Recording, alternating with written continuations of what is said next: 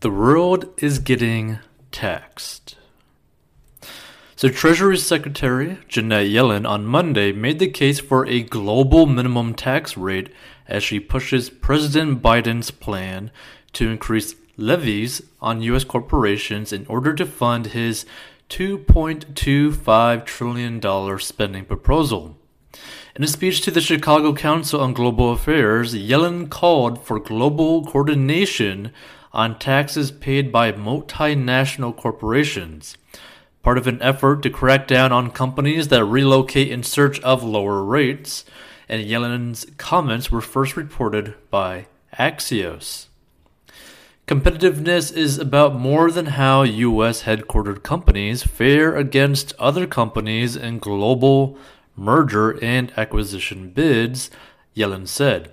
It is about making sure that governments have stable tax systems that raise sufficient revenue to invest in essential public goods and respond to crises, and that all citizens fairly share the burden of financing government. Yellen's remarks come as the Biden administration seeks to raise the rate paid by American corporations from 21% to 28%.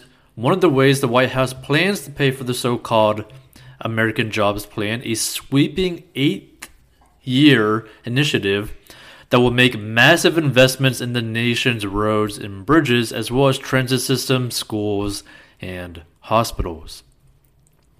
Biden is also exploring raising the global minimum tax on U.S. corporations to 21% from about 13%.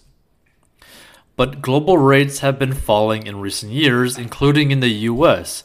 In 2017, former President Donald Trump and congressional Republicans slashed the rate from 35% to 21%, and nine countries recently reduced their rates, and the average corporate rate in the G7 is 24% according to the Tax Foundation. We are working with G20 nations to agree to a global minimum corporate tax rate that can stop the race to the bottom, she said. The White House is already facing headwinds over the proposed tax hikes. Both the U.S. Chamber of Commerce and Business Roundtable, which is comprised of CEOs from some of the nation's biggest companies warned that forcing corporations to pay more in federal taxes would ultimately derail the economy's recovery from the coronavirus pandemic. The Business Roundtable strongly opposes corporate tax increases as a pay for infrastructure investments, CEO Joshua Bolten said in a statement. Policymakers should avoid creating new barriers to job creation and economic growth, particularly during the recovery.